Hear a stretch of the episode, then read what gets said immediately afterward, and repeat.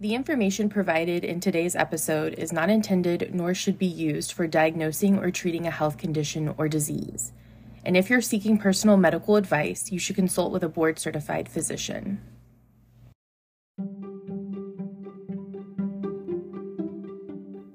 Under a rehearsal piano in a studio on the MGM lot in Hollywood in 1952, Debbie Reynolds crumbled.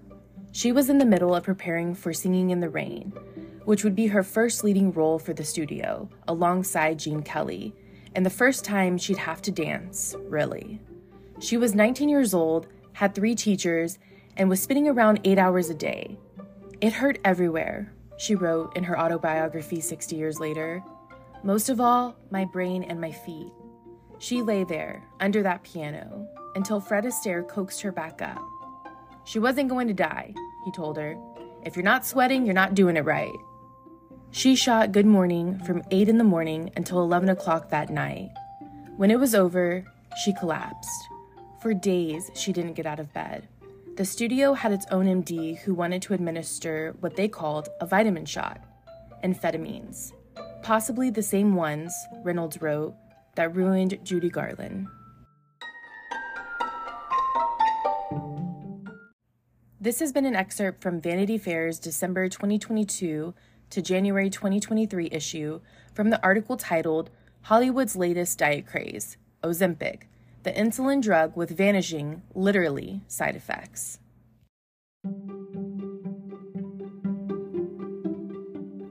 I'm Carissa Grohl, and this is Scammed Wellness.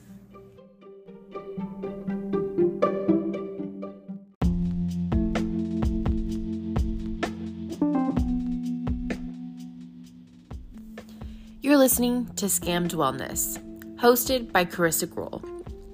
Hello, I'm your host, Carissa Grohl. I have my bachelor's in nutrition and dietetics, and I'm currently working on my master's in human nutrition. Throughout my personal and academic journey, I've discovered the dark side to health and wellness. Scammed Wellness is a podcast dedicated to breaking down the scams, scandals, and swindles within the wellness industry. Personally, storytelling is a method I admire because it allows us to immerse ourselves into the experience, which can help us to better understand the world around us. The wellness industry is a multi billion dollar business that is fastly growing thanks to social media. Inevitably, this brings misinformation that is not grounded in evidence based science. I bring to you my personal experiences and my scientific knowledge to help you make informed decisions when it comes to your own health and wellness. If you love learning about everything from scammy influencers to botched supplement products and multi level marketing scandals, then this is the podcast for you. Join me bi weekly anywhere you listen to your podcast. Be sure to subscribe and thank you for listening.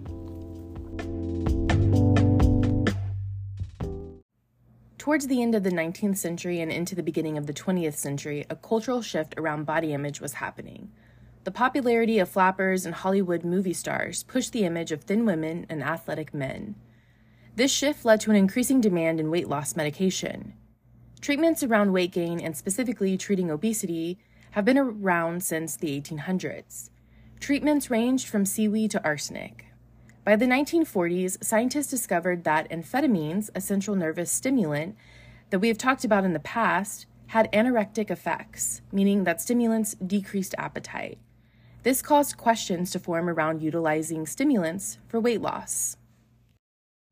Pharmaceutical companies began creating medications that included stimulants and appetite suppression, along with other components to counteract the side effects from stimulants. This is when the rainbow diet pill was created, Brightly colored capsules combine amphetamines, diuretics, laxatives, benzodiazepines used to treat anxiety and depression, along with barbiturates, which can be used to treat seizures, specific anxieties, and insomnia. It's thought that the combination of benzodiazepines were included to balance out the energized feelings one would get from the amphetamines. In reality, rainbow pills were marketed as the pill for perfection and included promises of energy, calmness, euphoria, and weight loss. The conversation around obesity was also changing. New evidence showed that, that things like genetics and environment were also impacts on weight gain. This ultimately went against the conventional teachings of medical professionals during that time. However, once the Food and Drug Administration caught wind of the side effects of rainbow pills, which included heart conditions, addiction, and mental health conditions, they were promptly banned. By the 1990s, diet pills were known by everyone, along with their consequences. But this wouldn't stop drug manufacturers, physicians from prescribing them, or the public from wanting quick results. A rebrand of the rainbow diet pill was becoming popular. Fen-Phen. Fen, F E N, referring to fenfluramine, an appetite suppressant, and fen, P H E N, referring to phentermine, a type of amphetamine. Each of these drugs were approved by the FDA for single use at the time, However, they were never approved by the agency as a combination drug. In the 1970s, fenfluramine, the F, was used to treat obesity but had side effects that included nausea and anxiety. In 1992, Dr. Michael Weintraub at the University of Rochester discovered that the combination of fenfluramine and phentermine could treat obesity through weight loss without any of the nasty side effects. The new drug, nicknamed Fen-Phen, would go on to gain popularity even without FDA approval. The maker of fenfluramine was a company known as American Home Products. While Fen-Phen was very successful, American Home Products were rushing to create a similar drug to fenfluramine. The patent for fenfluramine was about to expire, and this meant that other drug manufacturers could start producing fenfluramine and financially benefit from Fen-Phen's success. American Home Products created dexfenfluramine, also known as the drug name Redux. American Home Products pushed for FDA approval despite reports of heart conditions related to fenfluramine and Fen-Phen. American Home Products claimed that dexfenfluramine and phentermine would be even more effective in treating obesity, but it turns out they never properly tested the combination for safety. By 1997, two studies were published in the New England Journal of Medicine that linked both Fen-Phen and Dexfen to several fatal side effects related to the heart. After these publications, complaints of other people's experiences flooded in. People claimed they had side effects with both Fen-Phen, Dexfen, and with fenfluramine and dexfenfluramine alone. The FDA intervened once again to further investigate these claims. Eventually, a ban by the FDA was placed on the manufacturing and distribution of both fenfluramine and dexfenfluramine, along with a combination drug that included phentermine. However, phentermine was not found to have the same side effects, and the ban did not include phentermine. Currently, phentermine is still FDA approved for short term use, less than 12 weeks. Several clinical trials show that the drug can cause around 5 to 7% weight loss which is around 10 to 14 pounds over three to six months. This is considered healthy weight loss. However, the effects of phentermine can be different person to person, which means not everyone will respond the same. Additionally, the weight loss effects seem to fade away after a year of use. Recently, phentermine has been combined with another appetite suppressant, topiramate, a medication used to treat seizures. This combination medication is sold under the brand name Qsymia and was FDA approved in 2012. The studies around Qsymia have shown decrease in waist circumference, improved insulin sensitivity, improved blood sugar, and reduced blood pressure. Although some people experience side effects, the FDA has ensured that Qsymia is safe. Thank you for listening to today's story on Fen-Phen. Um, I have a lot to say on this topic, so let's just break it down. Um, I definitely want to leave you with some takeaways that we can learn from this scandal. That is what it is. So, I first want to reiterate that the things I have to say are not medical advice. And if you are considering weight loss medication, to please speak to a board certified physician, endocrinologist, a specialist. And I also do want to preface what I am about to say with that if this is a route that you choose to take or you're forming an opinion on it, that what I provide for you today is just information. And I am informing you so that you can thus make an informed decision. This is not me talking at you or coming at you with an agenda. One of my favorite things about science and nutrition is that nothing is black and white. Nutrition is a science, and science is not black and white. There's a lot of gray area, and everything has its place, and there are nuances that need to be addressed. And so I want you to know that before we get into this.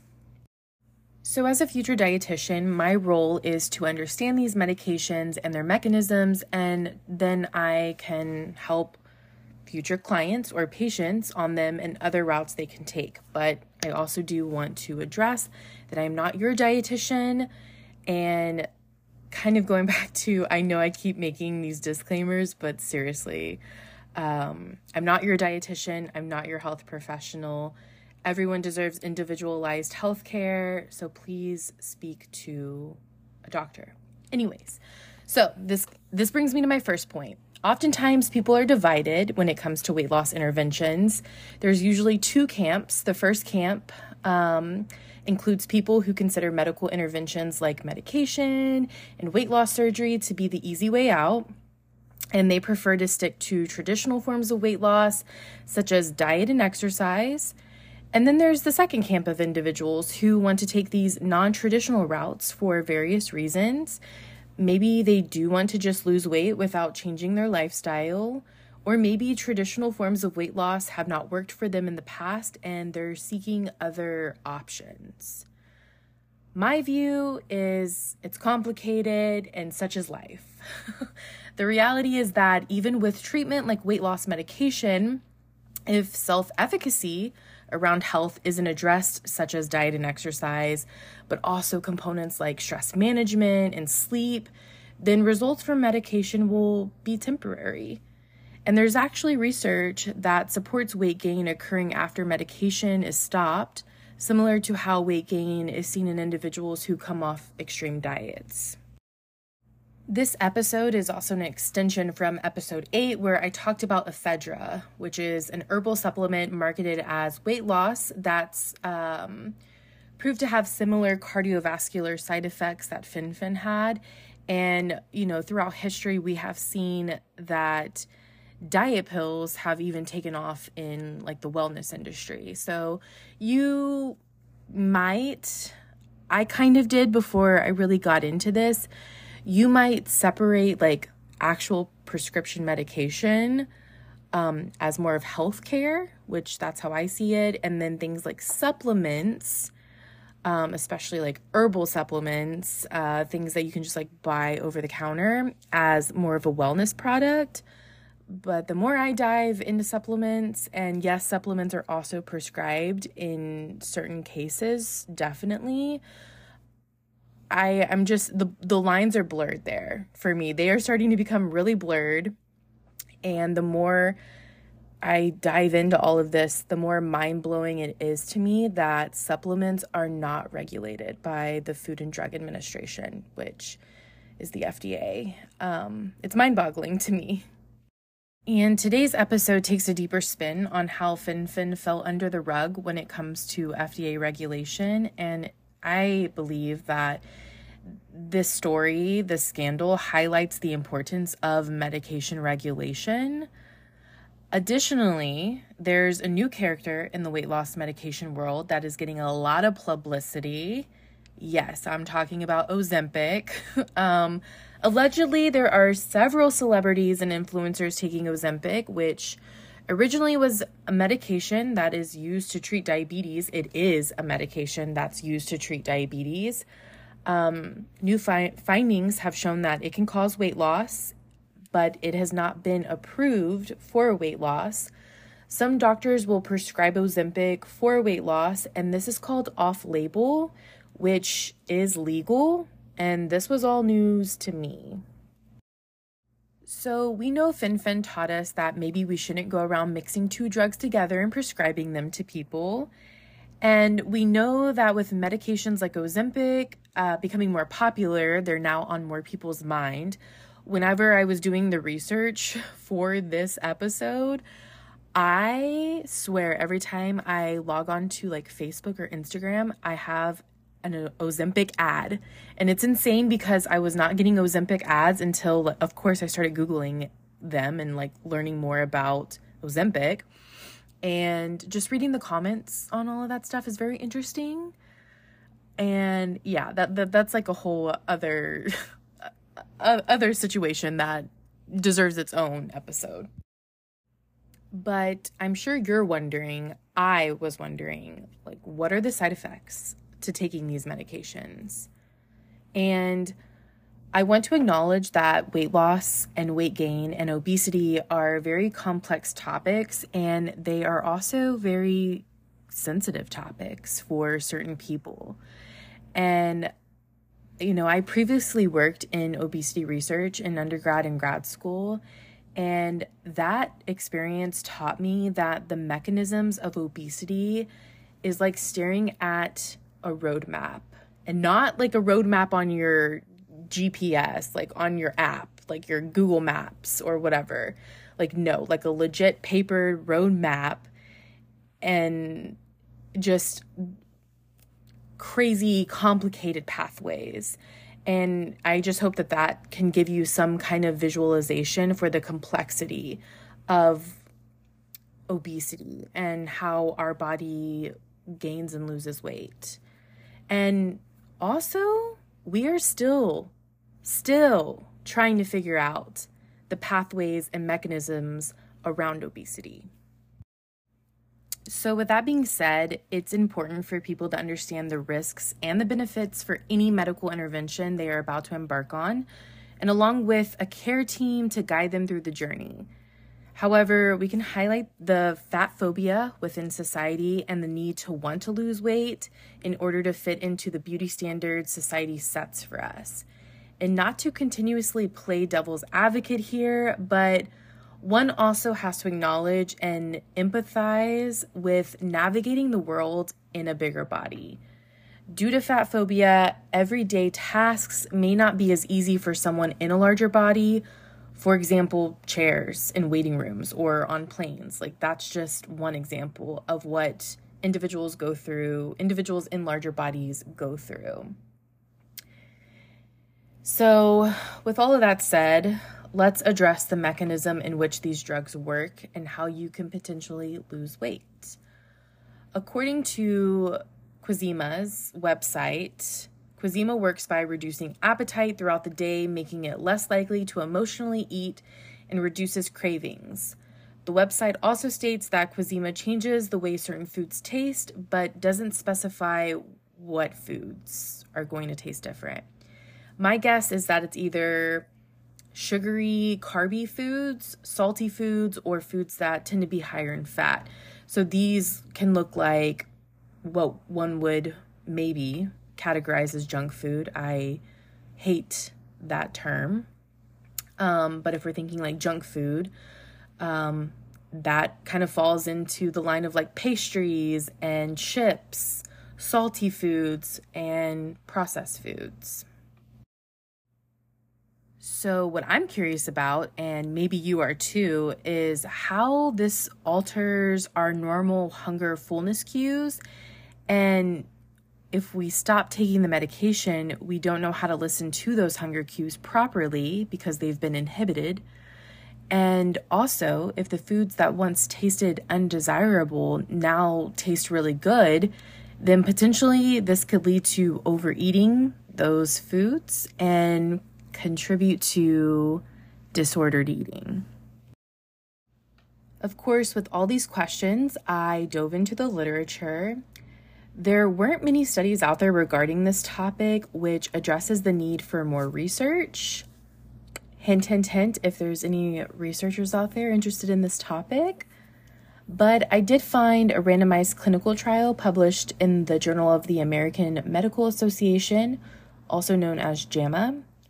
Rubino and colleagues led two groups of individuals who took a weight loss medication like Ozempic for 20 weeks. Group 1 stopped the weight loss medication after 20 weeks and were then given a placebo. And if you're not familiar with what a placebo is, it's like a sugar pill essentially. It's it's nothing. Um, it's to test to see if the actual medication is doing what it's said it's going to do. And so they give a placebo to kind of mimic that in a randomized control trial. So the participants had no idea that they were taking the placebo, they just thought that they were continuing the medication. So then there was group two, they continued the weight loss medication. Group one gained two thirds of the weight back compared to group two, who continued to lose weight. Now, I want to bring it back to our hunger and fullness cues, just to give a little bit more context of what this process looks like. So, our bodies are beautifully designed to alert us when we are hungry and when we are full. The endocrine system is made up of cells and glands that release hormones into the bloodstream. Think glands like your thyroid, your pancreas, and your adrenal glands, which sit on top of your kidneys. These hormones travel to their target cell and they help regulate homeostasis. Homeostasis is this sweet balance your body is constantly trying to maintain. Think peak zen. The main regulatory functions of the endocrine system are very vast. And the endocrine system is involved in regulating metabolism, tissue development, reproduction, and blood pressure, just to name a few. The endocrine system is also responsible for regulating our hunger, fullness cues, and digestion. There are many hormones that influence appetite. For simplicity's sake, we are going to focus on two main characters these two hormones help tell our brain we're either hungry or full, or when to eat and when to stop eating. Ghrelin is the hormone your stomach produces and releases when it's empty, which signals to the brain that we need to eat in order to refuel the energy output we're trying to maintain. How I remember ghrelin in school is that our stomachs growl when they are hungry, so I picture ghrelin as a growling gremlin if, if that helps you remember it. Something interesting to note is that ghrelin was found to be lower in people who had higher weight and obesity and higher in people who restricted their calorie intake, a phenomenon researchers are still trying to understand. The second character is leptin. Uh, leptin is the second hormone and it's produced and released by our fat cells to let our brain know we are now full and we don't need to eat anymore. Another character that is involved in our appetite is GLP 1, also known as glucagon like peptide 1. The job of GLP 1 is to help regulate your glycemic control, which is just a fancy way of saying our blood sugar. And we all might be familiar with insulin, which is what's released when glucose, aka sugar, enters our cells. So, medications like Ozempic are considered GLP 1 agonist, meaning they also function similarly to help regulate blood sugar, um, and that helps with managing type 2 diabetes, which is why I wanted to talk about GLP 1. However, these medications still come with side effects, and more research is needed to understand how these medications alter our basic human hunger and fullness cues. A tool I have found helpful, and I know so many others have also found helpful, and there's research to support it, is intuitive eating. Intuitive eating is a practice that includes 10 principles that can help an individual connect back to their hunger fullness cues, learn to eat for their body's needs, and to unlearn patterns around crash dieting. I will say that, like any tool, intuitive eating isn't one size fits all. Like most things, we can take what resonates and leave the rest. Working with a registered dietitian who specializes in intuitive eating can be extra helpful when navigating this route. I know, shameless dietitian plug. But health is more than just looking a certain way. Lifestyle factors can truly impact a person's overall well being, and research also supports this. So, if it's so easy, then why is it so hard? That's the age old question, and it comes down to many factors. Some being that everyone is at different stages of change, on different schedules, and in different areas of life. if I can leave you with anything today, I want you to take the day to think about what health means to you. Like, actually sit there and think about what your definition of health is. Write it down, type it in your notes app, or just ponder on the question. Getting a clearer idea of what our personal definition of a word is helps us reclaim that word, and it also helps us separate our definition of it from society's definition of it. And it can also help us learn to build in habits that fit our own individual lifestyle.